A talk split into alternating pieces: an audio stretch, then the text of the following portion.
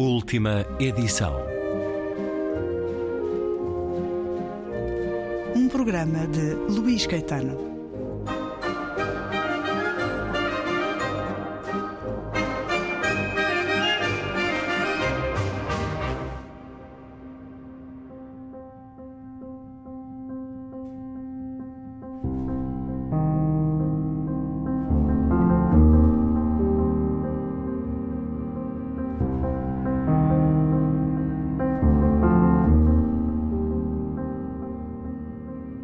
Fazia um tempo primaveril do mais bonito que se possa imaginar.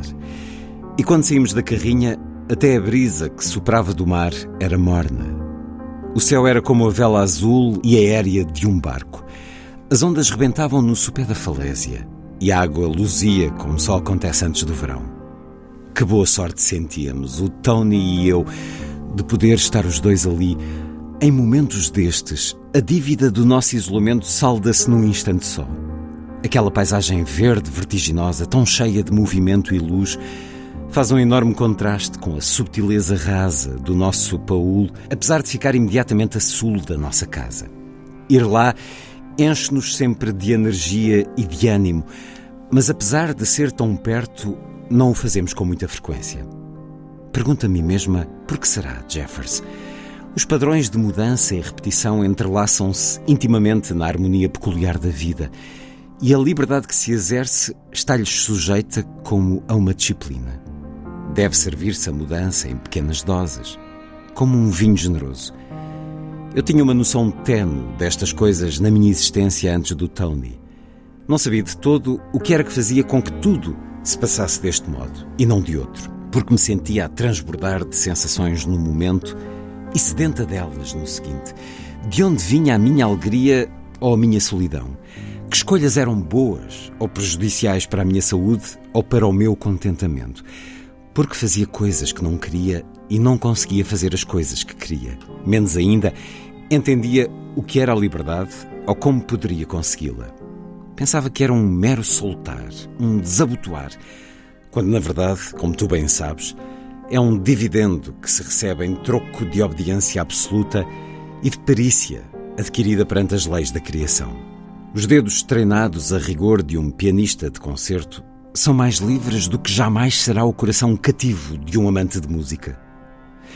Suponho que isso possa explicar porque é que acontece que os grandes artistas sejam pessoas péssimas e decepcionantes. Raramente há na vida tempo ou oportunidade para se ser livre de mais de uma maneira.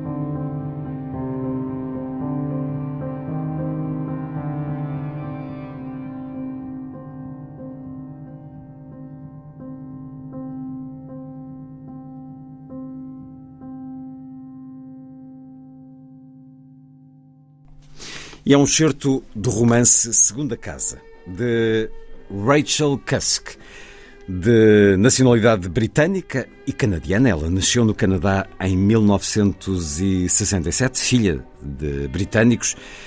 Vivia em Londres, mas o ano passado anunciou que iria mudar-se para Paris em consequência do Brexit. Creio, porém, que o coronavírus uh, a deteve ainda na capital britânica. Segunda casa de Rachel Cusk, com a chancela Relógio d'Água, a tradução de Sara Serras Pereira, o segundo livro desta escritora na Relógio d'Água. Dou as boas-vindas ao editor Francisco Val, uma vez mais, à rádio e agora frente a frente, cara a cara, como gostamos. Uma autora que tem 11 romances e vários prémios de muito prestígio, grande reconhecimento da crítica a levar-nos aqui para hum, o confronto e esta afirmação final do Cher de Cli sobre a sombra que muitas vezes há nos grandes artistas, que apreciamos, que lemos, que vemos, e quando os conhecemos, por vezes o choque, o confronto é substancial. A personagem deste livro vai ter essa experiência. Estamos aqui a falar de um casal num lugar muito pacífico, muito distante de tudo, numa bela zona costeira, que constrói uma segunda casa no terreno ao lado da principal, um terreno que compra para que outros não ameacem o seu sossego, e de uma forma muito burguesa, muito anglo-saxónica, decidem convidar artistas para passar ali algum, algum tempo, algumas temporadas criativas. A mulher, eh, esta personagem, tinha visto em Paris a exposição de um pintor que muito a impressionou e escreve-lhe para que ele seja um desses eh, convivas durante uns meses. E o que é que podemos esperar a partir daqui, Francisco Val, nesta capacidade que Rachel Cusk tem de, ao mesmo tempo, nos convidar a entrar numa intimidade com muita simpatia, muita graciosidade e, em simultâneo, nos envolver de inquietação? O que é que podemos esperar quando entramos neste romance? Luís Caetano, é um prazer voltar a estar aqui consigo e com, com os ouvintes. Ah, só um esclarecimento, a Rachel Cusk é, é bastante consequente. Ela deixou, de facto, Já deixou a mesmo. Inglaterra, okay. vive atualmente em Paris, Pronto. nas mais, uma casa Julgo que o coronavírus disseram, atrasou um bocadinho, mas a decisão mas estava está, tomada. É vizinha da Catarina de Neve e do Ah, Modiano, portanto bom. não está mal acompanhada. Se ela nos quiser convidar para uma temporada, Sim, também aceitaremos. Tá bem, pronto. Eh, Agora, o que eu acho é que ela é uma escritora inovadora. Em anteriores livros seus, eh, dispensou, designadamente na, na trilogia da Contraluz, na que a da- d'Água publicou o último volume, que é o Kudos, dispensou os personagens e os argumentos tradicionais da ficção, eh, falando em, em nome próprio, como tinha feito num dos seus livros mais polémicos, que é o Despojos, em conta a história do seu, do seu divórcio. Não é? Aqui, neste caso, ela vai achar uma solução e fez isso, digamos, eh, deliberadamente para abalar um pouco o que é ficção, o que é o romance, porque isso também é necessário, não é? Quer dizer, se o romance não é abalado de volta e meia, Sim, continuaríamos a repetir as fórmulas sim. do Dickens, do Dostoiévski, eh, sei lá... E de- tornar-se monótono. Sim, se tornar-se de facto uma coisa demasiado previsível. Portanto, ela aqui eh, acha uma solução intermédia, nem fala, nem é um narrador omnisciente, nem é em nome próprio, na primeira pessoa, eh, arranja um interlocutor, um amigo a quem ela escreve, que é o Jeffers, não é? Que tem uma Pronto. história muito curiosa. Este, Sim, sim. é e vai contando, razão. portanto, o que se passa. E o que se passa é que ela, como disse, eh, convidou esse, esse pintor, que depois aparece não sozinho, mas como uma amiga, uma jovem amiga, não é? Eh, Para ficar a viver algum tempo na casa que eles construíram precisamente por isso, porque ela é uma mulher, a narradora é uma mulher, é uma escritora, aliás, não é? Que vive com, com, com o Tony, que é de facto um homem previsível, é um bom homem. É um digamos. pilar na vida embora, dela. Sim, é um pilar. Embora ela, durante o namoro, as cartas dele tenham revelado um interior muito poético que ela eh, aprecia, apreciou imenso. Quer dizer, não é um homem prosaico que parece ser aquele homem, enfim, que parte a lenha, que, que trata dos animais e não sei o que. É muito mais do que isso. O interior dele, digamos, transborda para além disso, não é? Mas, portanto, ela então eh, construiu essa, essa. Não se chama, no título, não se chama casa, chama-se place, the second place, não é? É um lugar onde ela pode receber artistas que correspondam a esse outro lado que ela, que ela tem de inquietação, de pesquisa, de investigação mesmo. Pronto. E então, esse pintor que ela convida, que só designa pela, pela, pela letra L, que é um jovem pintor que aos, já não é tão jovem na altura em que ela convida, mas que começou a ser famoso muito cedo, aos 20 anos, vai-se revelar aquilo que eh, uma pessoa, eh, no essencial, decepcionante. Embora bastante criativa, porque a ambição dela é que ele lhe revele de facto novos aspectos dela própria e da paisagem. Aliás, quando ele se propõe pintá-la, ela fica num estado de euforia, está disposta quase a romper a relação que tem há vários anos com, Até porque ele demora esse convite. Sim, sim, Digamos fa- que ele, sim, ele faz aquilo que muitas vezes acontece perante, eh, sente tanto a admiração dela, sente eh, o excesso de admiração dela e acaba por reagir contra isso. Confrontá-la, magoá-la. Sim, eh, sim, ela vai perceber de facto a diferença que há entre aquilo, as nossas expectativas e a realidade e perceber também as dinâmicas de poder, que mesmo num caso destes de admiração por um artista podem existir, as dinâmicas de poder de um, um homem em relação a uma mulher, não é? E curiosamente vai ser no final ela e a filha que vão revelar esse pintor que está a atravessar uma crise criativa grave a novos caminhos ele, quando as vê tomar banho nuas. Eh, mãe e filha. mãe e filha, espreita, elas não sabem que ele está. Não se apercebem de início que ele está a observá-las, mas eh, essa observação dele vai lhe permitir depois recriar certo tipo de cor, de contraste de luz e sombra que vão relançar a carreira dele na parte final da sua vida. Digamos, vai ser ao contrário, não é o pintor que lhe vai revelar a ela aspectos novos da paisagem dela própria, porque ele de facto, é, no essencial, é, é uma personagem sombria e decepcionante, não é? Uh, independentemente do seu talento como artista, é? vai ser ela e, e a filha, é? neste caso, que vão mostrar novos caminhos da sua. Porque estamos aqui como que num é? palco. Temos um casal inicial, os donos deste lugar, chega depois o, o casal, que é o pintor e a sua acompanhante, e mais tarde chegará a filha e o namorado da filha.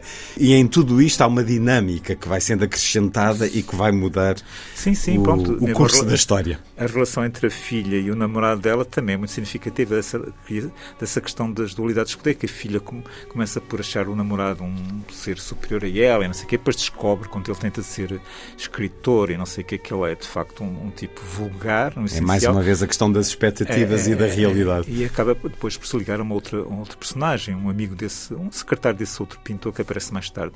Mas, portanto, é, é esse jogo de sessões eh, que revela esse talento Rachel Cusk de mostrar as emoções como elas acabassem de ser inventadas. De facto, ela tem uma frescura na abordagem das emoções amorosas, sentimentais, de modo geral, e físicas, não é?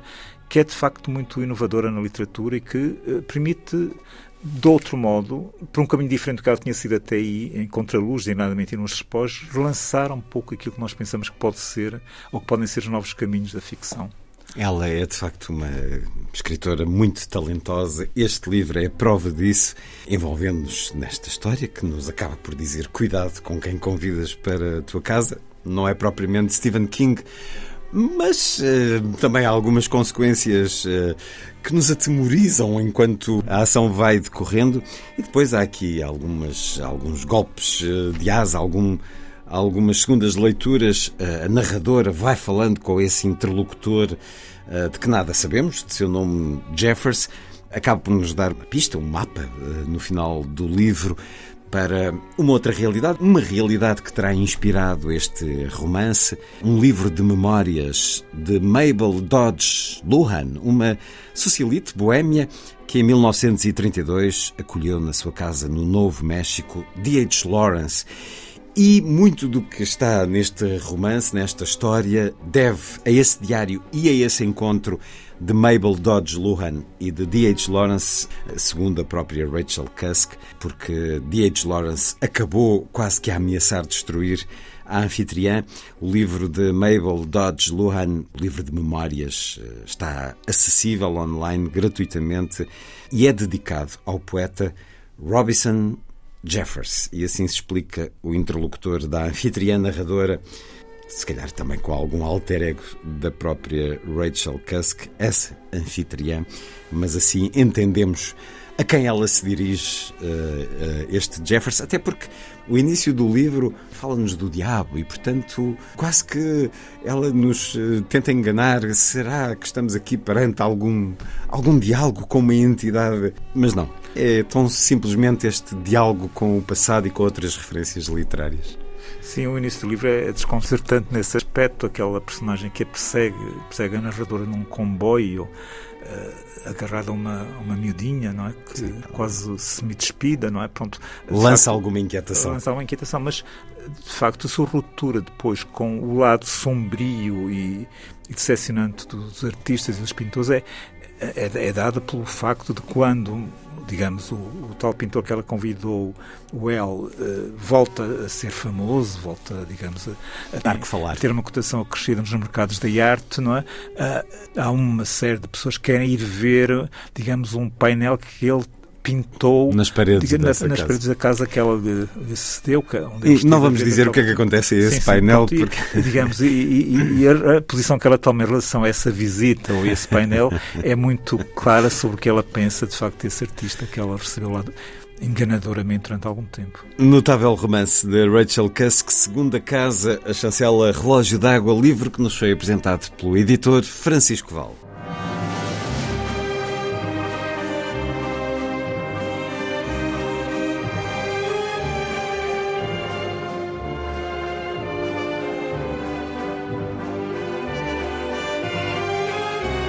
Última edição.